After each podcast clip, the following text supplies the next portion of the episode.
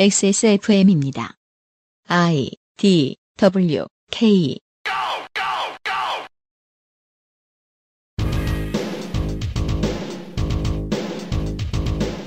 그것은 알기 싫다 특별 기획 2021 국정감사 기록실 과학기술정보방송통신위원회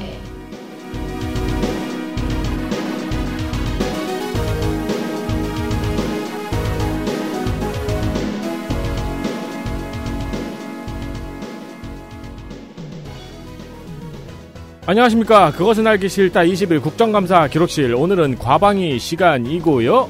전체로 보면은 일곱 번째 시간이죠. 절반쯤 했습니다. 네, 와. 절반쯤 왔네요. 방금 환호한 건 덕질 간사이고요. 신납니다. 그리고 역시 오른쪽에 유 보좌관이 오늘도 앉아 있습니다. 과학기술정보방송통신위원회 시간입니다. 윤세민 위원장을 소개합니다. 안녕하십니까. 저는 윤세민입니다. 광고 뒤에 시작하겠습니다. 먹어보면 알던 맛집을 덜 가게 된다는 꾸르꾸르 온유 마카롱. 수강해보면 유명한 전화영어를 덜 쓰게 된다는 퍼펙트25 전화영어에서 도와주고 있는 21 국정감사 기록실. 잠시 후 과학기술정보방송통신위원회의 국정감사 이야기로 돌아오겠습니다. 자체 교사 자격 시험을 통과한 선생님들만 수업을 진행하고 적은 학생 수를 유지해 수업의 질이 떨어지지 않는 전화 영어 Perfect 25.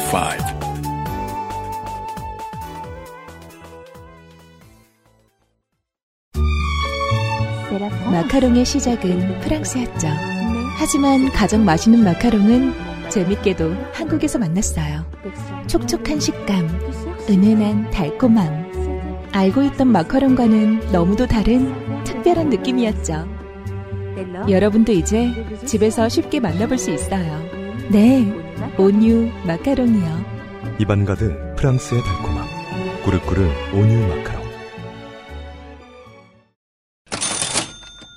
달달한 광고. 피곤할 땐 달콤한 게 땡깁니다. 제가 지금 그렇습니다. 디저트의 모든 것, 달콤한 꾸르꾸르를 드셔보시라. 이탈리안 머랭 방식의 마카롱, 마카롱, 포르투갈식 든든한 에그타르트, 타르트, 아, 네, 에그타르트.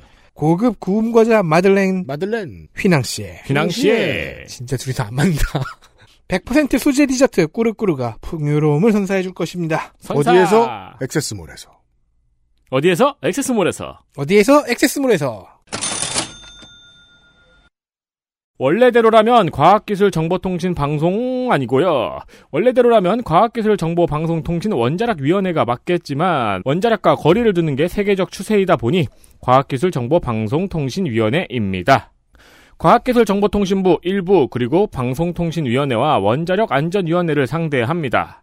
우정사업본부, 전파연구원, 중앙전파관리소, 국립중앙과학관, 과천과학관, 부산과학관, 과학창의재단, 카이스트와 부설 고등과학원 나노종합기술원 유니스트 기스트 디, 디 기스트. 지, 지스트 디지스트. 디 지스트, 디지스트, 키스트, 원자력의학원, 한국나노기술원, 핵융합에너지연구원, 천문연구원, 생명과학연구원, 한의학연구원, 표준과학연구원, 항공우주연구원, 원자력연구원, 건설기술연구원, 철도기술연구원, 한국식품연구원과 부설 세계 김치연구소. 이- 그래- 그렇게 읽으니까 KRS1도 감사해야 될 것 같잖아요. 원! 지질자원연구원, 에너지기술연구원, 전기연구원, 화학연구원과 부설 안정성평가연구소, 인진원, 방송통신전파진흥원, 우체국 물류지원단, 과학기술 한림원, KBS, EBS, 방문진, 시청자미디어재단, 원자력안전기술원, 원자력통제기술원, 원자력안전재단, 한수원 등이 감사 대상입니다. 이렇게 엄청나게 많은 단체들을 감사하는 20명의 과방위 구성 작년과 모두 동일합니다. 위원장 작년과 같이 민주당 경기 화성 을 이원욱, 여당 간사 그대로 대전 유성갑 조승래 그대로 12명, 야당 간사 그대로 서울 서초 을 박성중 그대로 7명, 비교섭 그대로 무소속 비례 양정숙 그대로 의원직을 유지하고 있습니다. 양정숙 의원이. 세상에. 뭐, 조만간 없어지 사라질 것입니다. 어, 상관없는 얘기 하나 하죠. 작년 어, 올해 8월 17일에 서울신문 사설을 보실까요? 10월 70% 접종 완료 약속. 희망 고문은 안 돼야. 음, 아, 그거 유명한, 지금 성지가 되었죠. 낙관론 대신 객관적 현실 직시해라. 이런 내용입니다. 당장 달려가셔서 로또 1등하게 해달라고 댓글 다시고요. 어, 이번 주에 한국은 어, 접종 완료율 OECD 10위, 1회 이상 접종률은 OECD 5위가 됐습니다. 가장 짧은 시간 안에 70%를 달성을 해버렸죠. 그리고 정부가 처음에 목표했던 것보다 한 달이 빨랐습니다. 그런 의미에서 우리가 그 국정감사 기록실을 방송하는 이유가 나오는데요. 언론보다 국감이 조금 더 분석이 현실적이고 미래 예측이 현실적입니다. 그렇습니다. 개인적으로는 조금 못되고 나쁜 말을 하자면은 이번 사태가 저는 개인적으로 도움이 되었어요. 뭐가요? 몰랐던 주변인들의 지적 수준을 알 수 있었어요. 꽤 도움됐습니다. 네. 네. 나쁜 놈아. 우리 친구 중에 영 안 맞고 있는 500만 명 중에 하나가 있죠. 여러분들도 그렇죠. 아, 자, 오늘은 그러니까 맞고 안 맞고는 전 사실 개인 자유라고 봐요. 네, 그 정도 자유는 있다고 봐요. 네. 네. 근데 안 맞으면서 되는 핑계가 있잖아요. 이유가 있잖아요. 네. 그러니까 안 맞는 거는 개인 자유인데 이제 뭘 음. 믿느냐는 다른 얘기잖아요. 그렇죠. 우리 멍청이들 이제 조금 지나면 지구 편평론도 얘기하고 그럴 거예요. 음, 네. 그러니까요. 그쪽의 일관성이. 네, 솔, 솔잎차 마시면서 제가 자. 응원하는 농구팀의 한 명이 카이리 어빙 선, 선생님. 백신을 맞지 않은 사람들의 권리를 위해서 자기도 맞지 않겠다고 해서 지금 스포츠계의 트럼프가 되셨죠. 경기 출전을 못하고 있거든요. 네. 5G로 넘어가서 얘기해도 마찬가지입니다. 5G에 대해서 이야기할 때 보수 언론은 5G를 서비스하는 국내의 대기업들의 입장들만 전달을 해서 실제로 그림이 어떤지를 우리가 알 수 없게 해놓은 측면이 많았어요. 국감에서 어떤 이야기가 주- 오- 오고 갔는지를 들으시는 게 조금 더 상황 파악하는 데 도움이 되실 겁니다. 네, 오지는 오지. 오지. 오지, 오지, 오지. 포지. 어이, 어이, 어이. 그건 이제 호주 사람들이 어, 국대 축구 응원할 때 하는 소리고요. 이슈 하나 5G 민주당 김상희, 이영빈, 무소속 양정숙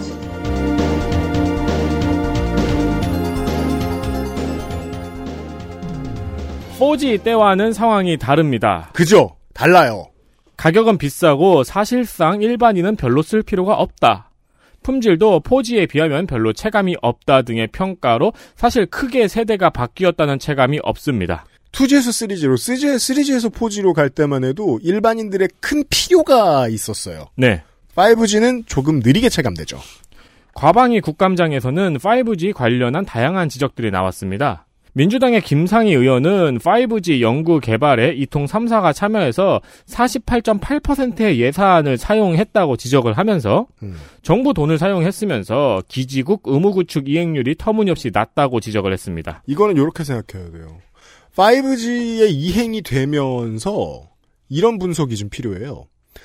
이제 스마트폰으로 구현해야 하는 현실에 필요한 일들이 지금 있는 플랫폼에서 더 빠른 게 필요가 없는 상황이 된 거예요. 그렇다면 5G를 잘 쓸 수 있는 하드웨어는 뭐가 있을까요?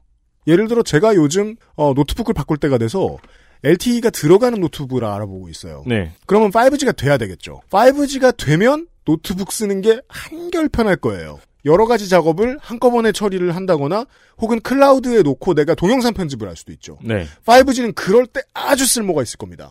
근데 그 정도의 업무를 태블릿이나 스마트폰으로 할 필요가 있나? 그렇진 않거든요. 그렇죠. 조금 더 헤비해질 때 5G는 빛을 발할 거예요. 적어도 지금은.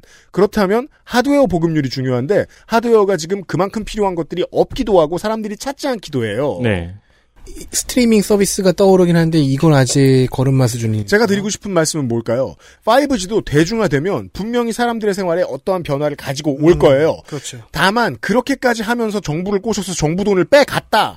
그랬으면 빨리 보급해야 될 거 아니에요. 그러니까 사실상 가장 유명한 유망한 분야는 자율주행차 아. 분야라고 하거든요. 왜냐면 실시간으로 가장 빠른 속도로 연동이 돼야 되니까. 그런 하드웨어들이 앞으로 보급돼야죠. 차를 포함해서. 그렇죠. 근데 현재는 이제 자율주행차조차도 아직은 시기상조이다 보니까 네. 이제 앞으로 필요가 없는 기술은 아니에요. 근데 기지국 의무구축 이행률이 터무니없이 낮다고 지적을 했어요. 국가하고 국가 돈을 받아가면서 국가 인프라를 써가면서 약속했던 게 있는데 안 했다는 겁니다. 그렇죠. 얼마나 낮을까요? 무려 0.35%입니다. 아무도 안 쓰고 있어요. 새우깡의 아무도 예, 새우 못 정- 쓰게 해놨어요. 새우깡의 새우 정도죠. 새우탕면의 새우 정도죠. 2018년 정부가 이통 3사에 5G 주파수를 할당하면서 총 45,015국에 28GHz 기지국 구축 의무를 부여했습니다. 통신사 하나당 15,000국씩 짓고 우수리는 SK가 짓는 건데요. 올해 8월 말 기준으로 161대만 설치가 됐습니다. 네.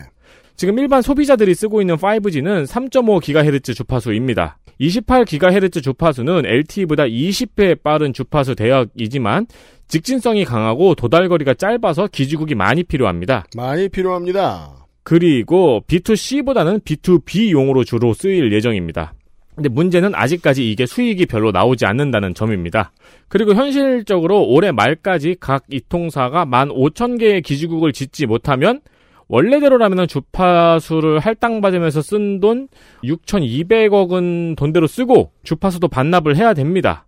그죠? 근데 언론 보도를 살펴보면은 지금 관계자들의 분위기는 설마 그러겠어? 뭔가 좀 완화를 시켜주겠지라는 입장입니다. 그니까 말이요. 이미 다 해먹고 있는데 어떻게 뺏어가 설마. ABC 라고 옆에 생각하고 갔네. 있는 것 같아요. ABC A- 다시 우리에게 돌아오겠지 하는 ABC 협회처럼 그니까 말이에요. 하지만 어, 진경옥은 다릅니다. 청취자 여러분. 0.35%가 아니에요. 물도 집어넣지 않았습니다. 꾸덕꾸덕합니다. 광고 끝. 국감장에서 과기정통부 임혜숙 장관에게 이 문제를 질의하자 장관은 제재 부과금 검토가 가능하다면서 페널티 계획을 검토 중이라고 밝혔습니다. 겁나 뺏어가겠다. 라는 메시지였으면 좋겠습니다. 네. 또 무소속 양정숙 의원은 현재 설치된 5G, 그러니까 아까 말씀드린 3.5GHz 기지국은 많이 있어요 지금. 강남구에만 2,821개가 설치가 됐는데 음. 이게 다른 70개 기초단체에 설치된 기지국 수 2,888개보다 더 많다는 걸 지적했습니다. 못됐죠. 면적으로 보면 127배 차이가 나고 인구수로 비교해봐도 70개의 기초단체의 인구수가 더 많았습니다. 임혜숙 장관은 2024년까지 농어촌 공동망 구축을 완료하겠다고 했습니다. 2년밖에 안 남았습니다. 문제는 더 있습니다. 한 10개 군 정도에는 5G 서비스가 전혀 안 돼요. 근데도 5G 가입자가 있는 곳도 있습니다. 이게 실제로는 가장 큰 문제죠. 네. 지들이 안 깔아놓고서 TV 광고 그렇게 돈 많이 들이면서 하고 길거리에 가서 가는 그 저 폰 대리점에 가면 이렇게 가입을 시킨다는 거예요. 민주당 이용빈 의원은 통신사의 고지가 이뤄지지 않음을 지적했습니다. 실제로는 서비스 안 됩니다라고 고지해야죠. 임혜숙 장관은 통신사의 고지가 이뤄지지 않았고 이에 따라서 소비자와 통신사 간의 소송이 진행 중이라고 답변했습니다. 또한 요금제에 대한 지적도 나왔습니다. 저는 이게 가장 좀 중요하다고 보는데요. 역시 민주당 김상희 의원의 지적이었습니다. 통신 3사의 5G 요금제를 살펴보면은 10GB 미만이 7개, 10기가에서 15기가가 11개, 그리고 바로 100기가 이상 요금제로 올라가서 28개로 확 많아집니다. 근데 우리나라 소비자의 평균 구간은 20GB에서 30GB 구간입니다. 저도 그렇고요. 네. 근데 그 구간의 요금제는 단 하나도 없습니다. 날카로운 지적입니다. 그래서 저금 요금제를 쓰거나 이제 뭐 할당된 요금제 다 쓴 다음에 그좀 느리게 무한으로 제공된 요금제 있긴 하죠. 음. 네. 어, 혹은 한 2, 30GB 쓰면서도 100GB 요금제를 써야 하게 되는 거죠. 그렇죠.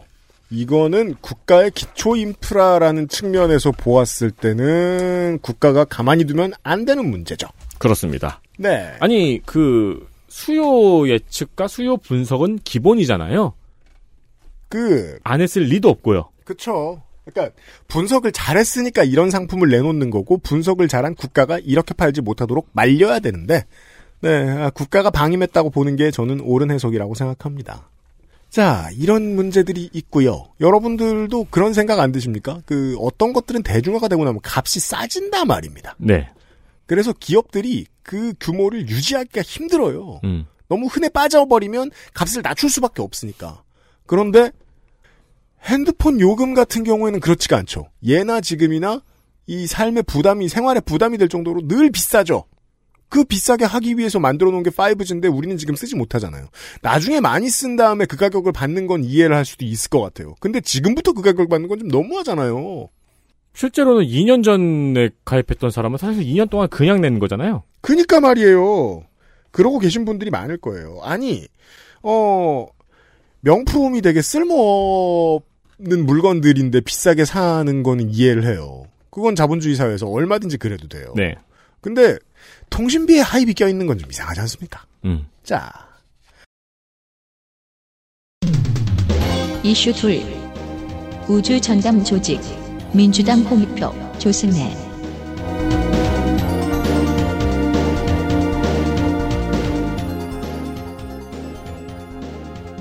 금요일 날 음, 생각보다 많은 보수 언론과 생각보다 많은 TV 뉴스가 이렇게 이야기합니다. 아, 국산 첫 우주 로켓 누리호 우주 첫걸음 실패 이렇게 보도합니다. 아, 토 나왔습니다.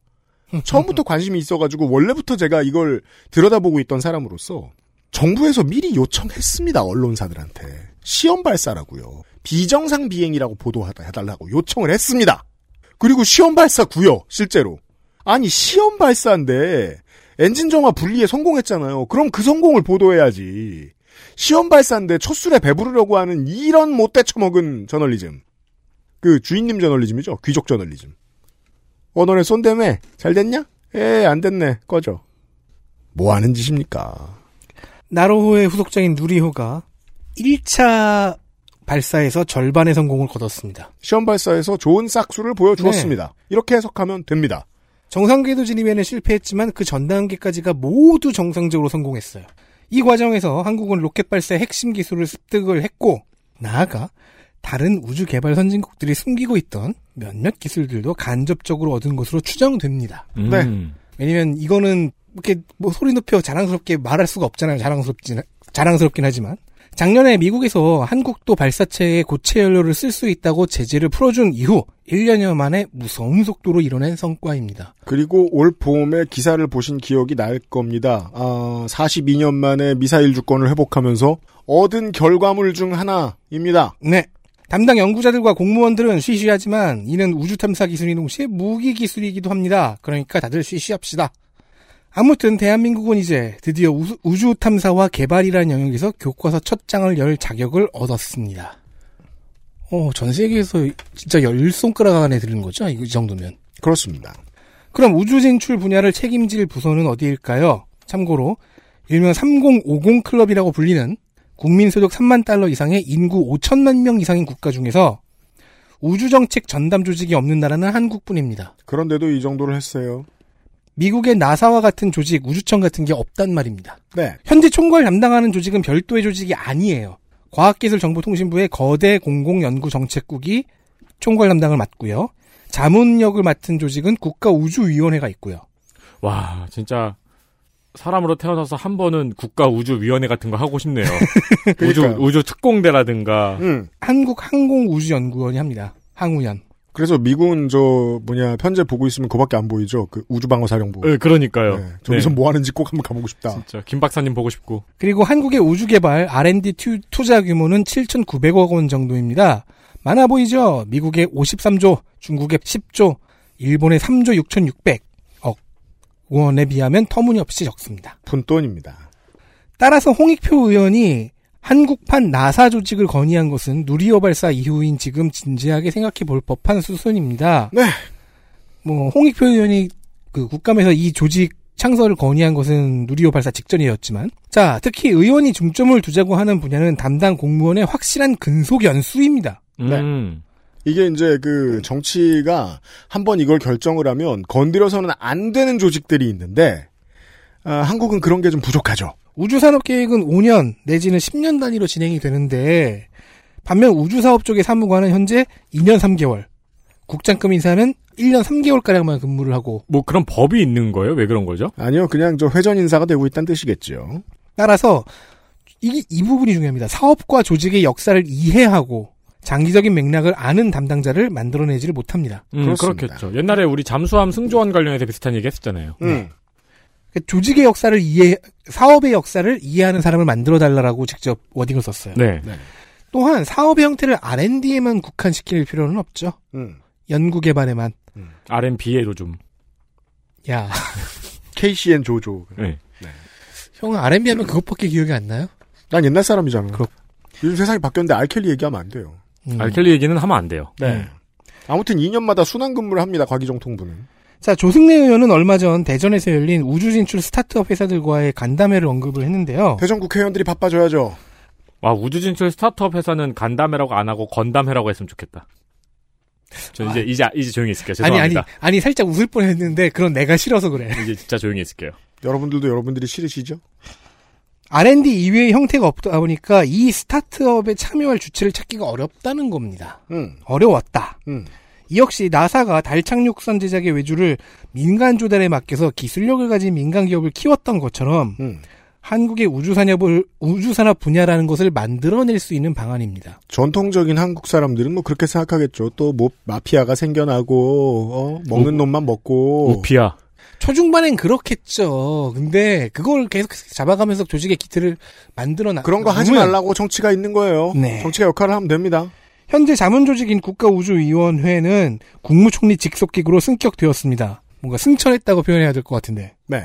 다음 스텝은 이미숙 장관도 긍정적으로 받아들인 한국의 우주 진출 전담 조직의 창설일 것입니다. 한국판 나사. 자, 특히나 트럼프 대통령 때 미국에서 주요국들을 모아 예산을 만들고 있는 우주 탐사 계획인 아르테미스 플랜이라는 것이 있습니다. 알테미스 플랜. 지금 1차 발사가 2년 정도 연기가 돼서 내년에 발사가 돼요. 음. 아르테미스 플랜은 13명의 우주인을 선발하고 이 중 6명이 여성입니다. 예. 네. 하필 13명에 맞췄네요. 그쵸. 아, 이 13명 중에 남성 7명 중에 한 명이 한국계예요. 2024년까지 최초의 여성 우주인을 달에 보낸다가 일단 목표고요. 음. 2028년까지 지속 가능한 유인 기지를 달에 건설한다가 두 번째 목표입니다. 한국은 지난 5월에 정상회담에서 아르테미스 플랜에 참여 서명을 했습니다. 네. 그리고 누리호의 부분 성공으로 인하여 역량도 얼추 증명했으므로 다음 스텝을 밟아가면 됩니다. 아, 우주 개발에 한국도 참여하겠다는 의사를 보였고 거기에 이름을 올림으로써 미국에게 그러한 주권을 도- 되돌려받을 에, 명분을 얻어 얻은 거겠죠.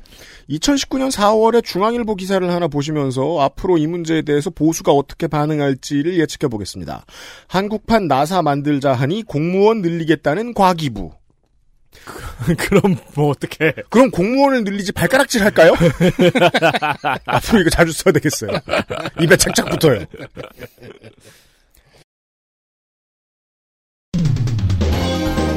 이슈 셋 통신 3사와 알뜰폰 민주당 윤영찬, 우상호, 국민의힘 김영식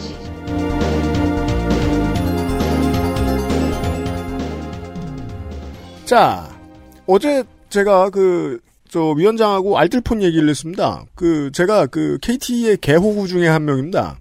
아주 많은 상품을 KT에, KT하고 계약을 하고 있죠. 네. 우리 회사 전화, 네. 어, 액세스몰 서비스 전화, 네. 세 군데의 인터넷, 그렇죠. 네, 집까지 포함해서, 집에 TV, 제 전화, 뭐 등등등해서 너무 많, 팩스! KT에 걸려있는 게 너무 많습니다. 영호는 기획 안 했어요? 그러니까 말이에요. XSFM, 저, 회사 전화를 하나 팔려고, 음. 그 전화부를 새로 유심을 사가지고 해보려고 했더니 KT에다가 개설을 하면 너무 비싼 거예요 월요금이 그래서 알뜰폰의 존재를 처음 알게 됐죠 아 7, 8천 원 가지고도 할 수 있더만 네. 알뜰폰이 나온 지도 벌써 10년이 되었습니다. 음. 2010년에 통신 3사가 장악하고 있던 이 통 시장에 시장 경쟁을 촉진하기 위해 나왔는데 의도와는 다르게 여전히 이통 3사가 장악하고 있는 것으로 나타났습니다. 이유를 이젠 알 것 같아요 현재 알뜰폰 가입자 중 이통 3사의 자회사로 가입한 이용자는 45.7%에 달합니다. 이게 연말에는 50%를 넘을 것으로도 보고 있습니다. 네 네, 이 중에 한 명이 저예요. 제가 이 디테일은 좀 더 알아봐야겠습니다만 아 이통삼사의 자회사가 아닌 별도의 회사라고 하더라도 이통삼사의 망을 써야 되죠 그렇죠. 그리고 이통삼사 중에 어디에 망을 쓴다라고 알뜰폰 회사들이 광고를 합니다 네. 따라서 이통삼사하고 이해에 묶일 수밖에 없고 뭔가 공동 운명체처럼 그쪽의 말을 듣지 않으면 안 되는 어떤 상황이 있지는 않을까라고 의심을 해볼 수는 있습니다. 음. 자회사에 좀 더 좋은 어떤 혜택을 준다거나 할 수도 있지 않을까라고 말이죠. 아, 근데 KB가 국민은행이 네. 국민은행 알뜰폰이 있단 말이에요. 그래요. 네, 거기 뭐 자기는 신용카드 쓰고 그럼 또 깎아주고 그래요. 핸드폰 요금도. 음. 네.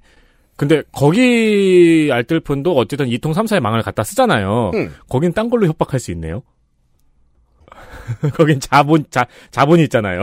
그러게요. 그 싸우자고 하면 싸울 만한데 어, 그러니까요. 왜 이통삼사의 자회사만 이렇게 장사가 잘 되는지 아직 잘 모르겠습니다. 네, 국감장에서 민주당 윤영찬, 우상호, 국민의힘 김영식 의원실에서 이 문제를 지적을 했습니다. 결국은 어, 과점 상태를 해결하지 못하지 않았느냐. 국민의힘 김영식 의원은 이통 3사 자회사의 알뜰폰 시장 단계적 철수와 점유율 제한이 필요하다고 지적을 했고요. 민주당의 윤영찬 의원도 시장 철수를 지- 주장했습니다. 그렇군요. 임혜숙 장관은 가입자들의 권익을 침해할 수 있기 때문에 신중해야 한다고 지적했습니다. 어 느슨하네요. 네. 같은 질문을 이통 3사에도 했는데 KT와 유플러스는 중소사업자들의 상생을 이야기하면서 슬쩍 빠져나갔습니다. 신경 안 쓴다. 이게 국감하면서 제일 많이 들은 소리네요, 올해. 그러니까요. 저 언젠가부터 상생을 우리 하청대라로 읽고 있어요. 살생이에요. 그리고 SK텔레콤의 경우에는 국회에서 시장 철수로 가닥이 잡힌다면 따르겠다고 철수 가능성을 조심스럽게 말했습니다. 어디 니들끼리 정해봐. 우리가 하나도 안 심어놨는 줄 알아? 한편 민주당의 우상호 의원실은 중소사업자가 투자할 수 있는 환경을 많이 만들어져야 된다고 지적을 했습니다. 이건 뭔 얘기입니까? 아. 자, 알뜰폰은 이통 3사로부터 주파수를 도매로 사와서 서비스를 합니다. 정부는 SK텔레콤을 의무 도매 사업자로 선정을 했어요. 음. 시장 지배력이 있으니까요. 네. 정부와 협상을 통해서 도매 대가를 선정하게 했습니다. 음. 그리고 3년 일몰제를 두었죠. 일몰제. 그러면 KT나 LG가 알뜰폰 사업자를 끌어들이기 위해서 SK보다 더 낮은 비용으로 주파수를 제공하고 그러면서 시장에 알뜰폰이 정착을 할 거라고 봤는데 음. 시나리오대로 되지 않았죠. 네. 왜? 최저임금 정할 때 음. 이거 정해 놓으면은 노동자를 끌어들이기 위해서 그보다 높은 시급을 줄 거라고 생각을 했죠. 네. 현실은 다들 최저임금만 주죠. 음. 이 경우도 같았습니다. 네. KT와 LG 모두 SK와 정부가 정한 도매가를 그대로 가져갔고 그게 이게 또 과점이라서 그래요. 월급 주는 곳이 많으니까 어, 요즘 세상에는 조금이라도 저 사람 빨리 부르고 싶으면은 웬만하면 시당 만 원은 부른단 말이에요. 네. 예, 사용자가 많으니까요. 근데 사용자가 셋밖에 없잖아요, 여긴 지금. 그렇죠. 그리고 3년 일몰제가 지금까지 두 번 연장이 되도록 중소 알뜰폰 서비스 업체들이 자리를 잡지는 못했습니다. 그니까요. 정말 알뜰해야 찾아볼 수 있어요. 그래서 민주당의 우상호 의원이 하는 말은 일몰제를 아예 의무제로 바꾸자. 음, 그러니까 이제 일몰로 3년마다 연장하다가 또 끝났단 말이에요. 음. 이거 그냥 일몰제 없애고 쭉 가자. 경쟁 안 하니까 이것들이 경쟁하라고 시켜놓으면. 네. 그리고 주파수 우모 도매 사업자도 SK텔레콤에서 그냥 통신 3사 전체로 확대를 하자. 그냥 다 열어주고, 어, 어떤 면에서 강제력을 좀 더 가지자. 이러는 건데, 이게 어떻게 보면 자본 입장에서 좀 더 유연한 대처법이고 자본이 좋아할 만한 패턴이기도 합니다. 그렇죠. 이렇게 해주고 그런 다음에 이제 위에 나왔던 안 나고 섞어가지고 통신 3사는 알뜰폰 들어가지 말자. 네. 이렇게 해놓으면 또 약간 정리가 되는 그림이죠. 그러니까 이게 그 대자본이 엿먹느냐 마느냐가 중요한 게 아니고요. 경쟁이 더 많이 활성화돼야 가격이 내려가죠. 그렇죠. 예. 아, 이렇게 생각하면은 역설적으로 항공산업은 변화에 성공했다라고도 볼 수 있거든요. 물론, 어, 큰 회사의 자회사들이 그 저가 항공사들 중에 제일 잘 나가는 건 여전히 문제입니다. 그렇지만 가격 경쟁만큼은 순경쟁이 일어났어요. 네. 그래서 우리는 지금 저 김해와 김포를 왔다 갔다 할 때, 제주와 김포를 왔다 갔다 할 때 항공기를 옵션으로 생각하게 됐죠, 국민들이. 그 제주도 최저가 얼마셨어요? 저는 살면서? 저는 일할 때 두 번 가보고 놀러 한 번 가보고 세 번밖에 안 가봤단 말이에요. 네. 그래서 아주 싼 건 경험 못 해봤고 6만 원 뭐 그랬던 것 같아요. 저는 7만 원. 평일 밤에 올 때 9,900원. 이게 성공할 수 있는 사례도 있어요. 이렇게 네. 네 예, 제일 중요한 주제는 경쟁이 활성화돼야 된다는 겁니다. 9,900원이면 택시보다 싸네. 근데 갈 때 7만 원인가 했어요. 갈 땐 주말이어가지고. 다음 이슈 보시죠. 이슈 넷 방송가의 차별 민주당 홍익표 국민의힘 황보승희 김상희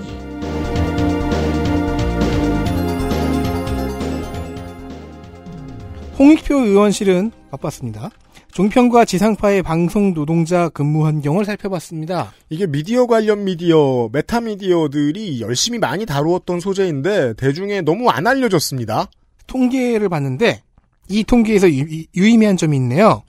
남성일수록 정규직이 많고 여성일수록 비정규직이 많다는 겁니다. 숫자가 그렇다고요. 종편, 지상파 모두 동일합니다. 특히 종편이 좀 더 심해요. 네.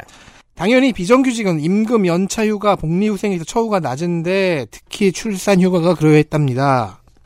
자, 대전 MBC의 경우를 좀 볼까요? 1990년대 이후 채용한 정규직 아나운서는 전원 남성. 아니, 1990년대까지가 아니고 1990년대 이후요? 네. 지난 30년간. 지금까지? 근데 또 아나운서를 이렇게 많이 뽑진 않아요 또 숫자를 계약직 아나운서와 프리랜서 아나운서는 전부 여성. 이게 문제죠 여성 정규직 아나운서가 있긴 해요. 인권위 조사가 최근에 이루어진 후에야 9명이 채용되었고 아, 어, 그건 부랴, 부랴부랴. 음. 그건 총원의 4분의 1입니다. 네. 그리고 원래 있던 계약이 전환된 경우도 있죠.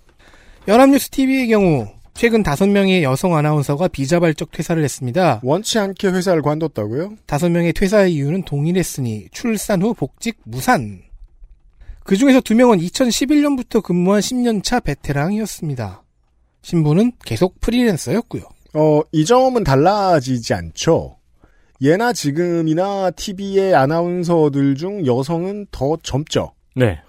이 문제의 변화를 국가가 하라고 하니까 강제로 해야 하는 건 KBS밖에 없기 때문에 KBS만 그 점에서 좀 이채롭고 다 다양합니다. 안경도 써도 돼- 이게 참 옛날 얘기 같죠. 안경도 써도 되고 그렇죠. 남성 남성 여성 여성이 나와도 되고 네. 휠체어를 산 쓰는 사람도 있고 음. 그게 되는 게 KBS밖에 없어요. 이게 그리고 웃긴 게 전 세계가 다 그러냐? 아니잖아요. 그러니까 말이에요. 그러니까 아니 당장 저 미국의 뉴스 봐도 네. 늙은 사람이 여성인지 남성인지 중요하지 않잖아요. 아, 그럼요. 근데 몇, 한국은 딱 갈라지죠. 네. 몇백억씩 그 출연료 받는 여성 앵커들 얼마나 많은데요. 많지는 않겠지. 있는데요. 현재 이 건은 인권위가 조사 중입니다. 참고로 연합뉴스의 아나운서 중에서 정규직은 남성 2명 뿐입니다. 나머지 남성들과 여성들 전부는 다 프리랜서 아니면 비정규직인 거죠. 음. 네. 여러분들이 연합뉴스 TV에서 뉴스를 보시면서 보는 그 보통의 젊은 남녀 모두 아, 앵커들 거의 다 비정규직입니다. 반면 MBC와 KBS의 정규직 아나운서 중에서는 육아휴직 후 복귀한 사람이 10명, 37명 이렇게 갖고 총원 47명 중 46명입니다. 음. 한 명 빼고 다 돌아왔습니다. 이게 프리랜서와 정규직의 차이죠. 결정적인 차이입니다. 또한 아직도 비정규직이나 프리랜서와 계약서를 쓰지 않거나 쉬운 해고를 지향하는 분위기가 있음을 야당 의원들이 지적을 했어요. 황보승희 의원은 뉴스투데이의 작가가 전화 한 통으로 계약 해지되었다가 중앙노동위원회에서 근로자 인정을 해주어 복직한 사례를 가져왔습니다. 의원은 사회적 분위기상 근로자로 보고 법률적 계약 관계를 만들어야 한다고 강조했는데 방송작가 유니온이 창립되는 등 그와 같은 그런 분위기들을 말하는 거겠죠. 음. 김상희 의원의 경우는 MBC를 유심히 봤습니다. 프리랜서와는 업무 위임 계약서를 쓰고 있었답니다. 표준 계약서 어디다 팔아먹고 안 쓰냐는 질타를 했죠. 음. 권태선 방, 박문진 이사장이 지금은 표준 계약서로 바꿨다고 방어를 했는데 보도국은 아니거든이라는 카운터를 날렸습니다. 그렇죠. 그런데 권태선 이사장은 보도부문에도 표준 계약서가 도입되었다고 보고를 받았다는 겁니다. 보고가 가라죠. 보고가 잘못된 것이고 국감 준비에 하자가 있, 던 거죠. 네. 또한 MBC 작가 중에는 정규직이 한 명도 없고 비정규직 작가는 인원 파악도 안 된다고 지적했습니다. 네. 권태순 이사, 이사장이 전체 비정규직은 천여 명가량 된다고 얘기를 했는데 아마 작가뿐 아니라 전체를 말하는 거겠죠? 각각의 계약 형태나 노동 방식에 대해선 자료가 없다고 합니다. 어, 옛날 옛적에, 아, 너무 옛날은 아닙니다만. 한 30년 정도 방송국에서 일을 한 정규직 PD와 대화를 할 일이 있었습니다. 근데 저는 이제 그런 사람들을 만날 때 저는 어떤 프로스펙트죠.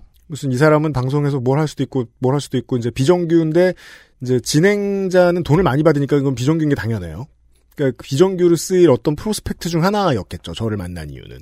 근데 저한테 그런 얘기를 하는 거예요. 우리 방송국은 돈을 많이 안 주는데도 분위기가 너무 좋아서 작가들이 너무 좋아한다. 음, 옆에서, 말이야. 옆에서 토할 뻔했어요. 진짜 한 대 치고 싶었어요. 네. 바로 주먹이 나가. 어 죄송합니다. 이러면서 한 대 칠 뻔했어요. 그 진짜 그렇게 생각들 많이 해요. 정규직들, 네. 방송국 정규직들. 네. 어 비정규직은 당연히 비정규직일만 하니까 비정규직인 거고 특히나 작가들. 그게 원래 그리고- 귀족들이 그렇게 생각하죠. 어, 계약서 없고 바- 쉽게 자르는 게 훨씬 좋은 일이다. 이렇게들 생각을 해요. 그런 주제에 진보적인 척들은 왜 이렇게 많이 합니까? 바깥에 나가서. 이런 위선자 새끼들. 아, 진짜, 정말, 어, 그때 때릴걸. 저는 근데 한편으로 요즘에는 그런 생각 많이 들어요. 뭐요? 어, 이제는 요게 이제 정규직이 된다기보다는 방송 스텝, PD나 작가들과 방송국의 관계가 역전이 될 거라는 생각. 오히려 스텝들이 음. 음. 스텝이 뭐 이제 나영석 PD를 보면 이제 그런 식인데 그 팀이 방송국과 선택해서 계약을 하는 형태가 되지 않을까. 음, 네, 스타 왜냐면은 PD, 스타 작가들이 나오면 그렇죠. 왜냐면 넷플릭스에서 대박을 터뜨린 사람이 KBS나 MBC에서 무슨 돈을 먹고 뭘 만들겠어요. 그 모두가 그러면 이제 센 사람들 선에서부터 연대가 시작이 돼야 되거든요. 네. 그게 잘 된 게 미국이죠.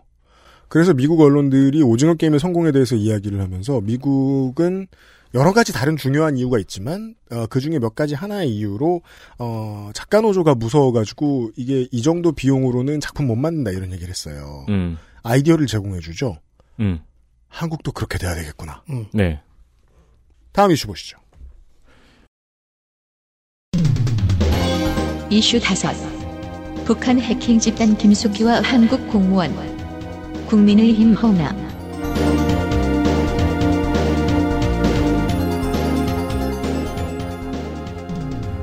국민의힘 허은하 의원실은 북한의 사이버 공격을 추적했습니다. 아 그래요?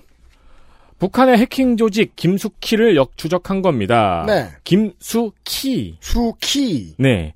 2012년부터 해킹 공격을 감행했고 2013년 러시아에서 발견하여 알려졌습니다. 음.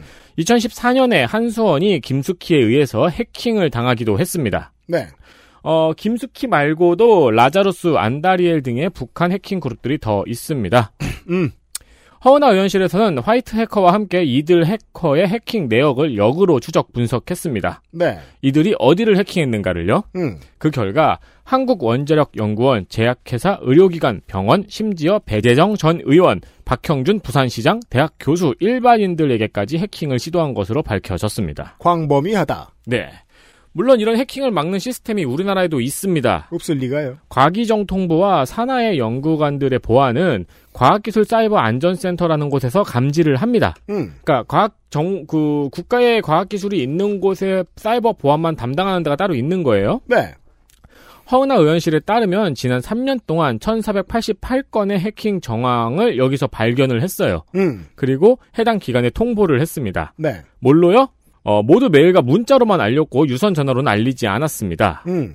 또 한 번은 해킹이 일어났는데 원자력 연구소에 이거 여- 원자력 연구소에 이걸 알리지 않았어요. 음. 그래서 왜 안 알렸냐고 물어보니까 토요일이라서 안 알렸다고 답했습니다. 정중한 사람이네. 네. 실제로 주말이 지난 월요일에 해당 내용을 원자력 연구소에 전달을 했습니다. 아니 공기관에 어, 주말 근무가 왜 있는데요? 이런 일 있을 때 연락 받으라고 있는 거 아니에요? 그렇죠. 음. 이 역시 과기정통부 장관에게 지적을 했습니다. 음. 임혜숙 장관은 사이버 공격을 통보하는 방식에 문제가 있었다고 하면서 올 9월부터는 문자와 이메일로 통보 후에 전화로도 알리도록 변경했다고 답했습니다. 네. 이게 올 9월을 해야 될 만큼 그러니까 전화가 따- 깔렸나 봐요. 그러니까 핸드폰만 있었는데 KT에 전화했나 보다. 유선 전화 깔아달라고. 그러니까요. 어 그러면서 해킹이 시도됐다고 해서 반드시 피해로 연결되진 않는다고 말하면서 실... 그러니까 그거 아는데 장관이 할 말은 아니죠. 아 그렇죠. 네. 네. 실제 해킹 피해를 당하는 사례는 매우 소수라고 답변했습니다. 네. 실제로는 그렇다고 저도 알고는 있습니다. 다음 이슈 보시죠. 이슈 여섯. 디지털 치료제. 국민의힘 박성중, 민주당 조승래.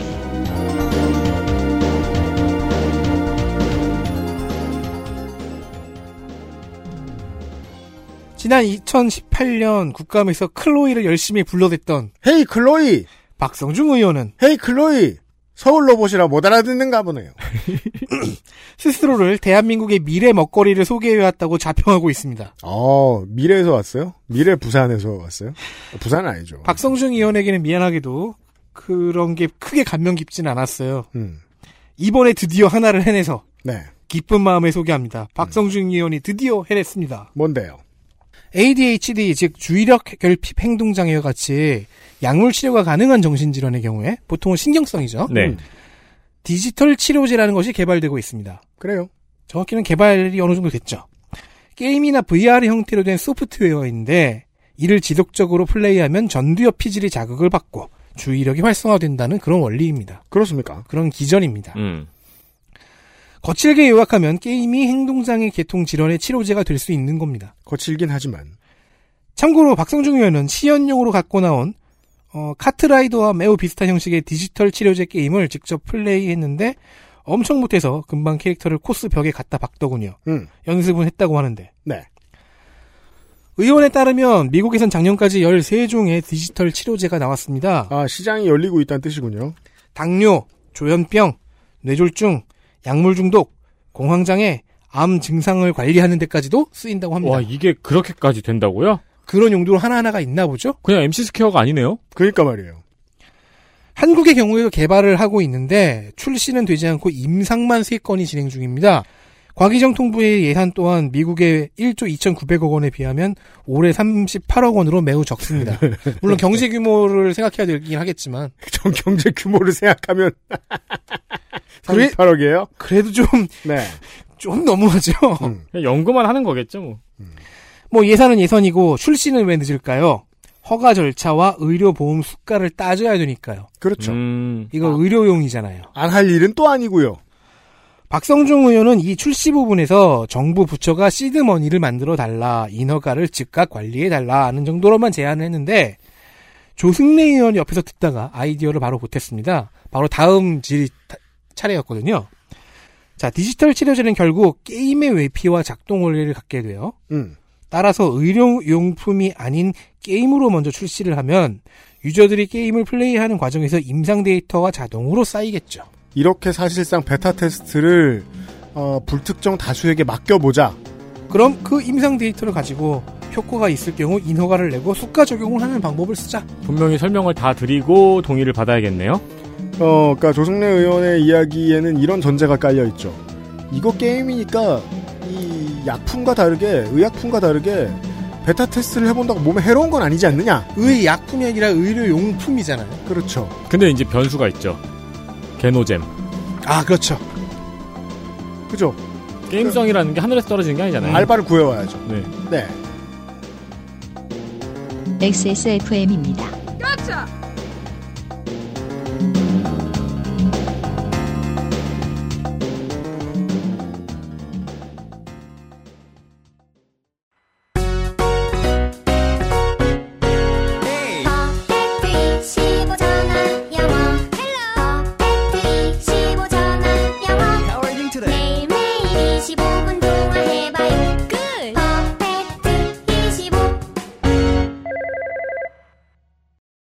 오, 그 알실 올라왔다.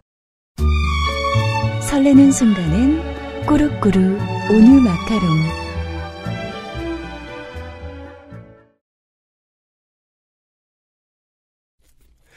장면들 확인하시겠습니다. 장면 하나. 버럭 이원욱 vs 궁실험 박성중. 과방위의 이원욱 위원장은 작년 국감 때 악연을 만났습니다. 국민의힘 간사인 박성중 의원이죠.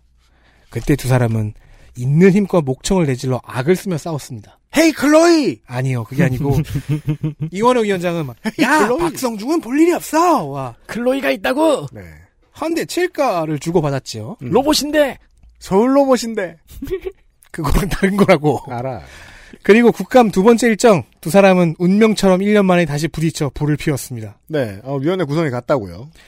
두 번째 업무복으로 최성호 사무처장이 업무복으로 막 입고 있었어요. 음. 몇몇 의원들이 너무 지겨웠던 것 같습니다. 업무 보고 때는 아무도 신경 안 쓰죠. 박성준 간사를 필두로 의원 몇지 짧게 하라, 그냥 생략하라는 말을 하기 시작했습니다. 굳이 그런 말을 합니다. 아니, 길지도 않았어요. 예. 최성호 처장이 잠시 멈칫했고 이원욱 위원장은 빠르게 열받기 시작했습니다. 그리고 멋진 대사가 하나 나옵니다. 캠핑 연계 편성 현황을 점검하고 관련 발- 방송법 개정도 추진하고 있습니다. 12 네? 아니 아니 위원장 위원장이 아무 얘기 안 하는데 그 위원들이 지금 뭐 하시는 거예요? 자리를 이쪽으로 갖고 오든지 위원장 탄핵해 그럼 그러려면 그런 발언 하려면 위원장을 탄핵하라. 저런 거 생략하라고 할 거면 날 탄핵해라. 라고 말한 거예요. 의자를 이쪽으로 갖고 오라고 아마도 내 자리 뺐든지 이러고 그렇겠죠. 들리죠. 아니면 옆- 옆에 앉든지 외로운데. 그렇죠. 그런 얘기죠. 음. 성중이 형 이게 근데 그 박성중 의원이 이렇게 보고 있으면은 조금 열받을 것 같은 게 그 들리게 꿍시렁거려요. 음. 맞아요. 마, 이크도 꺼졌는데 들리게 꽁치렁거려요. 음. 네, 그래서 결국 이현욱 위원장이 폭발을 했습니다. 네. 아니 여, 야당 간사가 버르장머리가 없게 이게 뭐하는 꼴들이야! 어, 이렇게 폭발을 하고 버르장머리가 있어야지 뭐 하는 것들이냐고 소리를 지른 다음에 버르장머리, 버릇 고쳐 등등이 나왔죠. 네. 마이크가 꺼진 박성중 의원은 계속해서 궁시렁거렸습니다. 아, 저 성격 대단한 것 같아요. 네, 옆에서 계속 들려요. 살다가 저러는 사람 제가 몇 안 만나봤거든요. 왜냐면 저런 사람 만나면 싸우게 되니까 안 만나는 게 낫잖아요. 그 동생임은 진짜 엄청 맞죠? 아, 저는 동갑이었어요. 아우 그 새끼 진짜. 예, 또 때리고 싶어요. 결국 이현욱 위원장이 마지막 일갈과 알아들 수 없는 박성중 의원의 외마디와 함께 정회가 선포되었습니다. 헤이 클로이. 버릇 고쳐! 버릇 고쳐! 이거는 저 뭐냐 삼국지 천지를 먹다 하잖아요. 우리야. 뭔가 아이템을 먹는 소리예요. 맛있는 거 위주. 박성중 의원의 소리는 무슨 소리인지 모르겠어요. 백킹 덕이라든가. 그러면은 이제 또 한 가지 확실해졌죠. 내년 이맘때쯤 저희는 또다시 이원욱 위원장과 박성준 간사이길 바라겠죠. 아니에요. 후반기에 둘 다 빠질 거예요. 제발 다음 내년에 가, 클로이는 불러도 대답도 안 하고. 내년에 같은 위원회로 가라. 다음 장면입니다. 장면 둘 원격 감사의 맹점.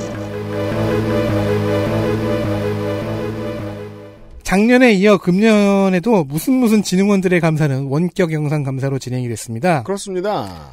이게 계속되면 뭐 과방위의 전통이 될 수도 있겠어요. 그 진흥원들은 한국방송통신전파진흥원, 한국정보사회진흥원, 한국데이터산업진흥원, 정보통신산업진흥원, 한국인터넷진흥원입니다. 전부 다, 어, 뭐, 나주빛가람에 있거나, 대구에 있거나, 아니면은 제일 큰 사업장은, 인- 인진원은 제가 알기로 대- 제주에 본원이 있나, 뭐, 부산에 본원이 있나 그럴 겁니다. 아무래도 서울이랑은 그냥 화상통화만 합니다. 원격 감사니까 이 중에서 한국인터넷진흥원이 가장 긴장했겠죠. 안 터질까봐? 그거 뭐, 준 본사가 걱정하면 될 걸. 그거 뭐, 인진원을, 예. 그래도 뭔가 모양 빠지잖아요. 그건 그래요. 하지만 국감 진행은 제대로 되질 못했습니다. 왜죠?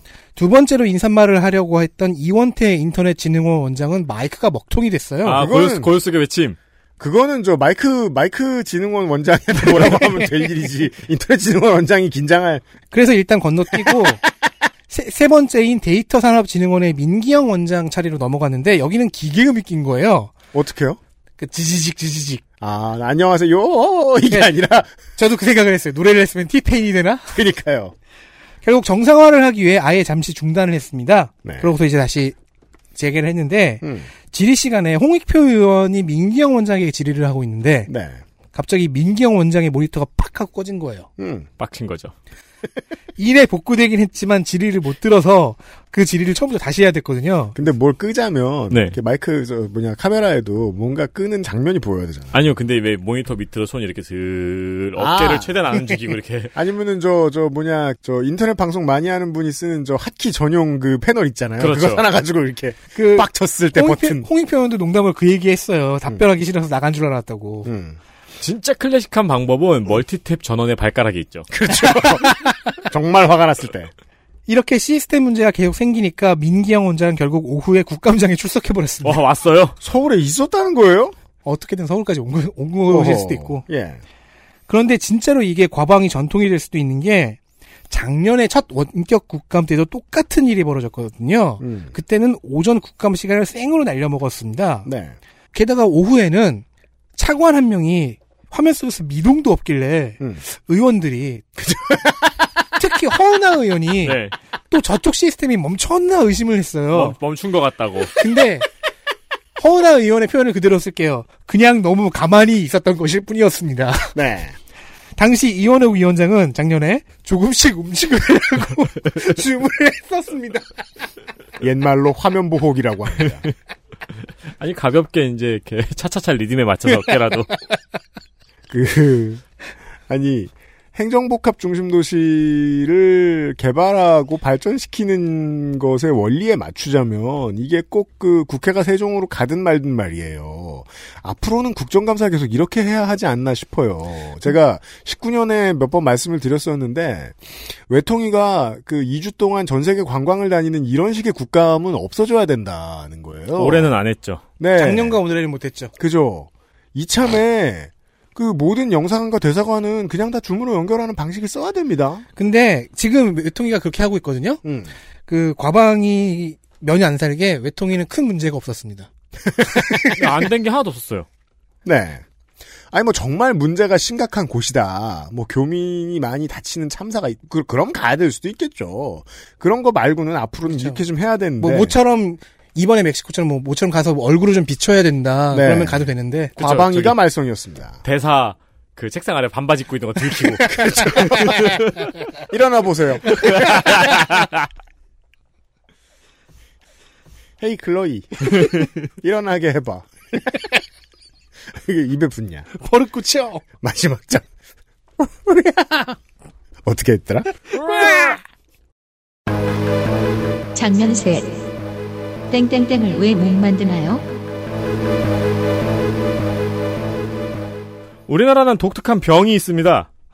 병 많잖아 우린. 뭐 하나 유행하면은 그거 왜 우리나라에서는 못 만드냐고 물어보는 병입니다. 그 낮은 자존감의 증상 중 하나죠. 점점 사라지는 건데 이게 그 정치라는 게 그렇습니다. 이게 덕질인 덕질 간사의 이론처럼 모두가 한꺼번에 그 병을 다 고치는 게 아니에요. 그렇죠. 어딘가에서는 아직도 두유노 강남 스타일을 하고 싶어 하는 사람들이 있을 겁니다. 그렇죠. 네. 네. 병이라는 게 주로 이제 첫 번째로 발견하는 학자 이름을 따기도 하고 첫 번째로 발병한 환자의 이름을 따기도 해요. 그렇죠. 성가비병. 아니 어? 그래서 이 병이름 명텐도라고 불리죠 보통. 그렇죠. 명텐도 증상이 있는 분들이 있어요. 이 병이 점점 심각해져서 이제는 우리나라에서 만들었는데도 그걸 왜 우리나라에서 못 만드냐고 물어보는 지경이 이르렀습니다. 아 심각하다. 아 이것이 K 소프트 파워죠. 그러니까요. 어. 왜 우리나라는 BTS 같은 가수가 안 나옵니까? BTS가 거기 가 있으니까요. 지금 프로모션 투어를 가 있으니까요. 아니 바디프렌드 광고 보시라고요. 이런 될 거를. KBS 국정감사에서 KBS 사장은 오징어 게임을 왜 못 만드냐는 질문을 반복적으로 들어야 어 됐습니다. 불쌍해. 이 중요한 건 반복적이에요. 아우 진짜. 먼저 민주당의 조정식 의원이 같은 질문을 했고요. 네. 좀 이따가 국민의힘 박성준 의원도 또 똑같은 질문을 했습니다. 허허이. 여당 한 번, 야당 한 번 해서 끝났나 했는데 좀 뒤에는 윤영찬 의원이 또 똑같은 질문을 했습니다. 아. 그러니까 서로 이걸 또 이걸 준비라고 했고 그렇죠. 또 준비라고 했다고 대본에 있는 걸 또 읽어야 하는 거죠. 네. 결국 계속해서 겸손하게 대답하던 KBS 사장은 작심한 듯 작심한 듯 이야기를 합니다. 네, 오징어 게임 말씀들을 많이 하시는데 오징어 게임은 KBS 같은 지상파가 어, 그런 그런 수위에 이런 거를 제작 어, 할 수가 없다고 생각을 합니다. 아니 정답이잖아요. KBS는 오징어 게임 같은 거 만들면 안 돼요. 안 되죠. 예. 플랫폼마다 다른 성격이 있는 거죠. 그걸 왜 KBS에 묻나요? 아니 BBC 같은 다큐멘터리 왜 못 만드냐고 KBS를 갈구는 건 아주 좋은 일이에요. 그러면 이제 그 KBS가 왜냐면은 그건 왜 좋은 일이냐면 KBS가 그거 한 편 만드는데 얼마든지 얘기하면 되거든요. 그렇죠. 카테고리에 맞추면 됩니다. 그렇죠. 아, 그러니까 이게 2초만 생각해봐도 오징어 게임이 KBS에서 방영될 수가 없다는 건 알 수 있잖아요. 2초 생각 안 했다는 얘기죠. 그냥 뭐 유명하면 그 질문 가지고 오는 거예요. 네 이번에는 여당이 이겼네요. 두 명이나 저 소리를 냈어요. 그렇습니다. 예. 박성중 의원은 계속 나오네요. 어 진짜 소중해요. 네. 헤이 글러이. 아 이렇게 팔 걷었는데 팔꿈치 안쪽에 클로이 타투 있었으면 좋겠다. 그러니까 웃는 암 얼굴. 그러니까요. 클로이. 밑에 서울 로봇. 과방이 엘리트 플레이어 확인하시죠. 과학기술정보방송통신위원회 엘리트 플레이어 더불어민주당 경기 부천병 김상희 의원입니다. 놓칠 수 있는 부분의 작은 문제점들을 잘 찾아왔습니다. 5G 요금 편중, 애플 수리비 문제, 딥페이크, 원전 외조화 문제, 망사용료 다 한 번씩 들어본 이슈긴 한데 또다시 들여다볼 수 있는 세세한 문제점들을 잘 찾았습니다. 좋습니다. 더불어민주당 대전 유성갑의 조승래 의원입니다. 남의 안건조차도 순식간에 핵심을 읽어내 아이디어를 보탤 정도로 이해도가 빠르고 좋습니다. 네, 고정관념에 의하면 저 정도는 돼야 대전 국회의원을 해야 하지 않나. 대전이라서 네, 똑똑해야 되지 않나. 네. 그래서 거대 담론을 다룰 때는 맥락을 요약하는 솜씨가 좋고 디테일을 다룰 때는 더 큰 본질적 사안으로의 연결점을 만드는 것이 참 좋습니다.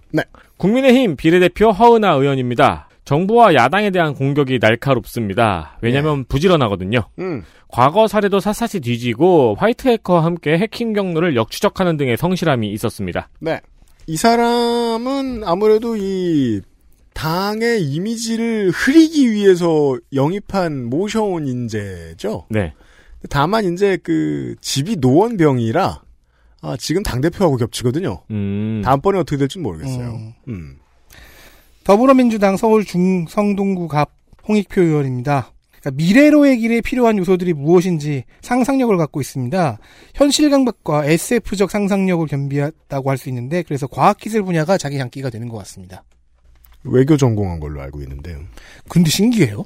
무소속 비례 양정숙 의원입니다. 이렇게 말이 안 되는 조합이 있을, 있을 수일까? 네. 그쵸. 무소속 비례 양정숙. 어느 국민도 무소속의 비례표를 주지 않았지만. 그렇죠. 네. 쿠팡, 이통 3사, 그 외 피감기관들에게는 가장 무서운 국감위원이었을 겁니다. 잘했습니다. 기업과 피감기관이 인정할 수밖에 없는 날카로운 지적들이 많았습니다. 네.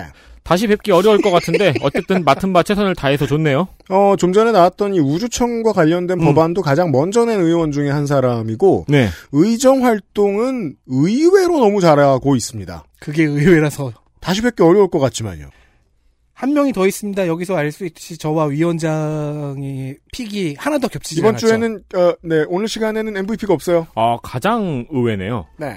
국민의힘 부산 중구영도구 황보승 의원입니다. 보수 야당이기 때문에 하는 주 52시간제 공격 같은 쓸데없는 질의도 있었지만 심지어 내용조차 쓸데가 없었어요. 음. 기본적으로 정부 시책에 허점을 짚는 야당 역할을 충실히 수행했습니다. 디테일 분석과 추적이 좋아서 피감기관이 몰랐거나 지나친 부분을 짚어주는 철저함이 있네요. 6명의 엘리트 플레이어 확인하십니다. 여기까지. 과, 기술 방송 정보 통신 위원회 과학기술정보방송통신위원회 시간이었습니다. 내일, 내일이에요? 오늘이에요? 내일 오늘요. 오늘이죠? 네. 한 시간 있다 만나요. 외통이 시간입니다. 빠염. XSFM입니다. I D W K